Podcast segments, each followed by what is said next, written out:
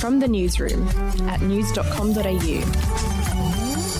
This is the latest from the newsroom. It's Friday, April 9th. We'll start at home, and the Prime Minister announced during a late night press conference that Australians under the age of 50 should not receive the AstraZeneca vaccine and instead be offered an alternative where possible. The news came after the PM met with health officials regarding the vaccine over suggestions it may be linked to blood clotting. The PM said regulators made the decision to offer an alternative following confirmation of a rare but serious risk of fatal blood clots. Here's Chief Medical Officer Professor Paul Kelly.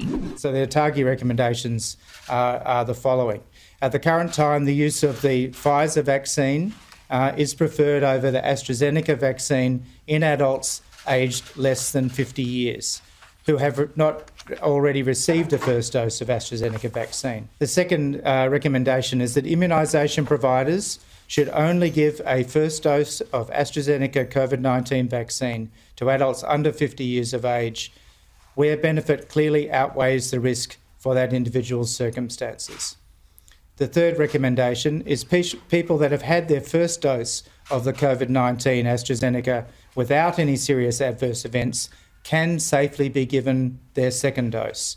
The final recommendation uh, is that Department of Health further develop and refine resources for informed consent that clearly convey the benefits and the risks of the AstraZeneca vaccine for both immunisation providers and consumers of all ages. To AFL and Sydney Swans' thrilling three point victory over the Essendon Bombers has been marred by a late umpiring controversy. The round four match featured a tightly contested arm wrestle throughout the second half, which set up a nail biting climax at the SCG. Sydney was ahead by three points with less than one minute remaining on the clock when Tom Hickey caught a boundary throw near Essendon's defensive 50. The Swans ruckman took a couple of steps looking to handball before he was tackled by by Bombers young gun Nick Cox, but the umpires believed Hickey did not have prior opportunity and proceeded with a ball up. The undefeated Swans secured a fourth consecutive victory to push their case as genuine finals contenders. We'll be back with entertainment news after this.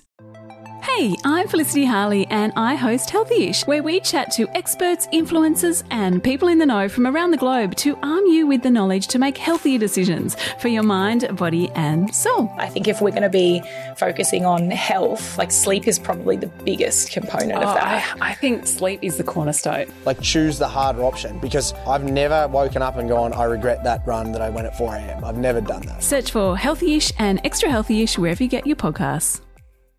Iggy Azalea has revealed the desperate DMs she gets from celebrities. The 30 year old Aussie rapper and new mum posted a TikTok video this week with screenshots of numerous Instagram private messages she's received online, including crude sexual suggestions and even marriage proposals. Although the names were blurred out, they all came from people with millions of followers and blue ticks, proving they are verified, well known public figures. The most desperate desperate message, however, came from someone with 8.9 million Instagram followers who said, I'll give you 15k just to speak to me and have a conversation. We'll finish with royal news, and police have been called to Prince Harry and Meghan Markle's $19 million US mansion nine times in as many months, official figures reveal. Officers responded to calls listed as phone requests, alarm activations, and property crimes since they moved to California with one year old Archie. One call is listed as a phone request, while the others are labelled alarm activations